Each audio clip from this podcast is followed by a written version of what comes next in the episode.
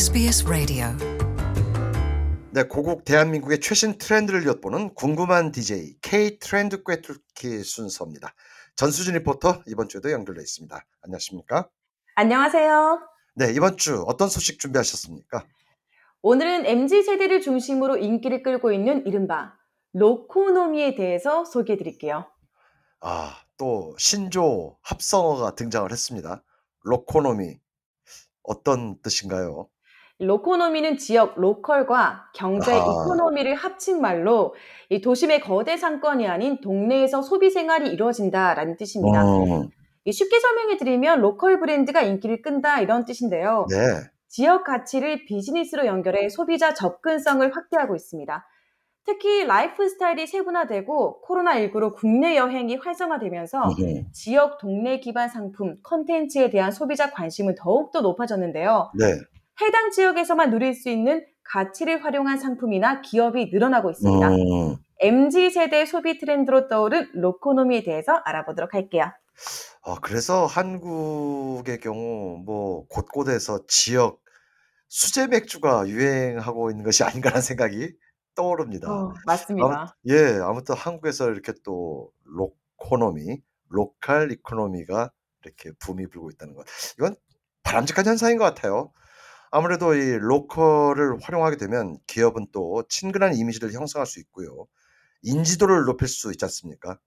때문에 이제 마케팅을 적극적으로 활용하고 있- 있을 것 같은데 특히 이제 지역 특산물에 대한 신뢰가 높지 않습니까? 그 신뢰를 그럼요. 바탕으로 특별한 제품을 체험할 수 있다면 예, 고객의 입장에서 뭐 이보다 더 좋을 수 없겠죠. 물론이죠. 이 트렌드를 가장 발빠르게 반영한 곳은 바로 편의점 제품인데요. 편의점 제품이요. 네, 지역 음. 특산물을 활용한 자체 브랜드 PB 제품 출시가 잇따르고 있습니다. 네. 이마트 24는 아이스크림 PB 상품으로 성주 참외콘, 부산 씨앗 호떡콘, 네, 아, 이거 이 두 가지를 출시했고요. 네. CU는 전라북도와 손잡고 고창 복분자를 활용한 간편식 시리즈를 선보였습니다. 음, 이중 복분자 도시락과 햄버거는 출시 이후 카테고리 판매량 1위를 차지하기도 했습니다. 어, 대한민국 성주는 참외가 유명하지 않습니까? 아, 그럼요. 맛있어요. 네. 예, 그리고 이 부산 남포동과 서면에 가면 먹을 수 있는 이 씨앗 호- 호떡은 부산을 대표하는 명물이지 않습니까? 그렇죠. 이 이름을 따서 아이스크림을 만들었다니, 아, 정말 그 발상이 신선합니다. 누구나 한 번쯤 먹어보고 싶다는 생각이 들 것 같습니다. 그렇죠. 이뿐만이 아니고요. 2019년 출시된 보혜 양조 여수 밤바다는 여수를 알리기 위해 제작된 제품입니다. 여수를 상징하는 돌산대교와 반짝이는 별빛을 이미지화시킨 라벨 디자인으로 유명한데요. 어, 네. 2022년 7월에는 팝아트 작가 기안84 작품 4점을 여수 밤바다 전면 라벨에 입히며 새 단장을 했습니다. 음, 이 여수 밤바다는 소주고요. 네. 여수 명소로 꼽히는 낭만 포차 거리 내에서 소주 점유율 약 80%를 차지합니다. 여수 네. 시민은 물론이고 관광객에게도 사랑받는 지역 대표 소주가 됐죠. 소주가 한국에서는 지역별로 보급이 되더라고요. 그런데 그럼요. 이 보혜 소주 하면 또 전라도 쪽이라는 건 뭐 누구나 아는 사실인데 여수 밤바다 이름만 들어도 아 애주가들은 정말 군침이 돌 것 같아요. 그럼요. 아무튼 지역마다 소주가 다른데 네네.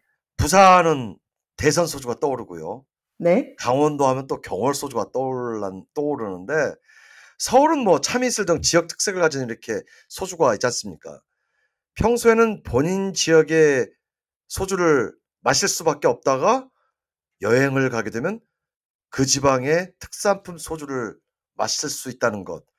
여수 밤바다도 그런 의미에서 마케팅을 아주 잘하고 있는 것 같아요. 네, 괜히 여행 가면 그 지역의 음식, 그 지역의 소주를 먹게 되는 게 그렇죠. 네, 뭔가 당연시되고 있는 것 같습니다. 네. 네, 뿐만 아니라 스타벅스도 지역 특색을 입혔는데요. 혹시 제주도에서만 판매되는 스타벅스 제주 특화 음료가 있다는 거 알고 계세요? 어, 스타벅스에서 또 제주도에서만 판매하는 과 음료가 있다는, 있다는 소식은 정말 처음 듣고 약간 놀라운데요. 네, 스타벅스는 지난 2016년 7월부터 제주 네. 지역 매장에서만 판매하는 제주 특화 음료를 개발해서 판매하고 있는데요. 오, 현재까지 출시된 제주 특화 음료 무려 45종입니다. 와, 그거 대단합니다. 연구비도 많이. 들어가겠어요. 네. 지난 2월 기준 누적 판매량이 550만 잔을 어. 돌파하는 등 여행객에게 인기를 끌고 있는데요. 네. 제주 특화 음료는 지역 특산물인 녹차, 땅콩, 감귤 등 제주 이미지를 담은 제품도 있습니다. 음, 이 스타벅스는 제주 외에도 문경 오미자 피지오, 광양 황매실 피지오 등 음. 지역 특산물을 원재료로 사용한 한국적 특색을 살린 음료를 꾸준히 선보이고 있습니다. 네, 신선한 지역 특화 음료를 고객에게 새롭게 소개한다는 점이 참 좋은 것 같습니다. 스타벅스의 기발한 어떤 발상인데요. 그리고 또 이제 지역 농가들과도 상생하는 아주 좋은 사례가 될 것 같아요. 그럼요. 그 외에도 춘천 감자빵은 강원도산 감자로 만든 감자 모양의 빵인데요. 음, 겉은 쫄깃하고 속은 부드러운 점이 특징입니다. 이 네. 감자빵을 개발한 이미, 개발한 이미소 카페 감자밭 대표는.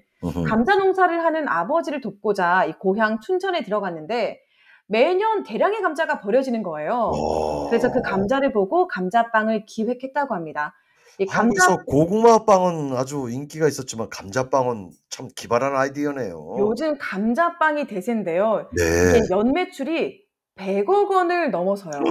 네.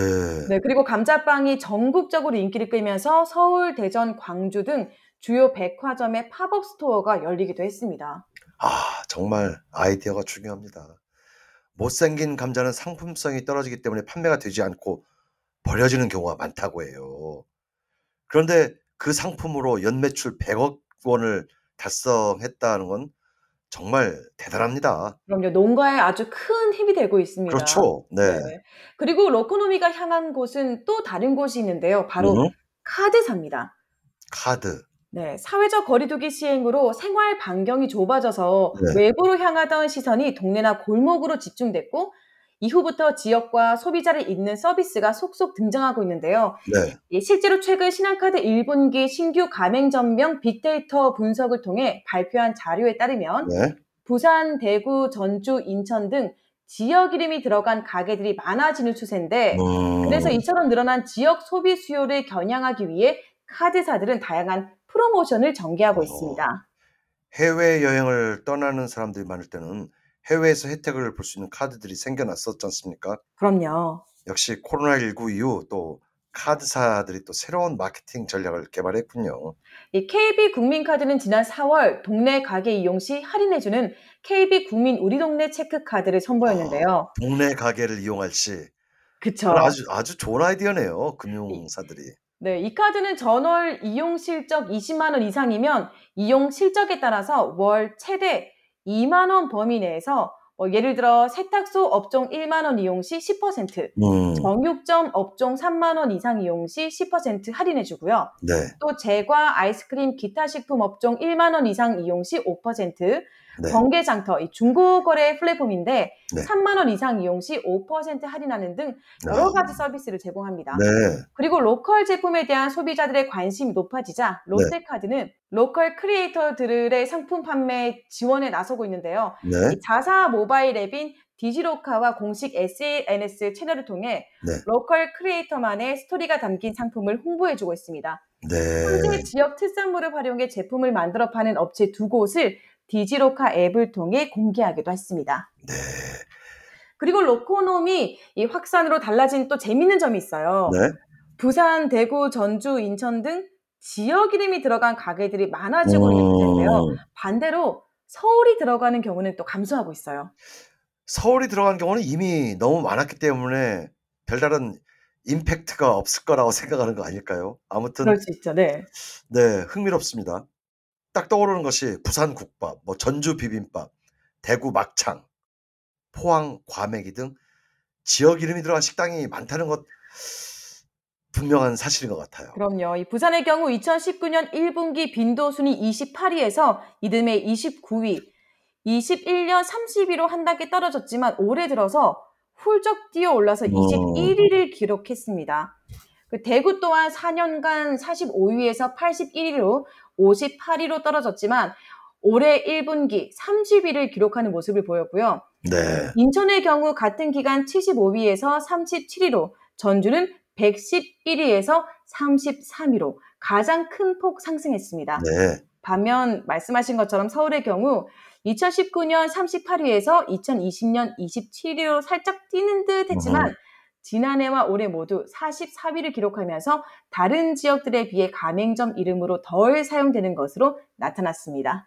서울이 들어가는 상호명이 뭔가 친근감이 없어요. 너무 통속적이라는 생각이 들지 않을까라는 생각이 듭니다. 하지만 다른 지방 도시 이름은 뭔가 친근감이 오고 뭔가 특화된 그런 느낌을 네, 정겹기도 하고요. 네. 정겹기도 하고요.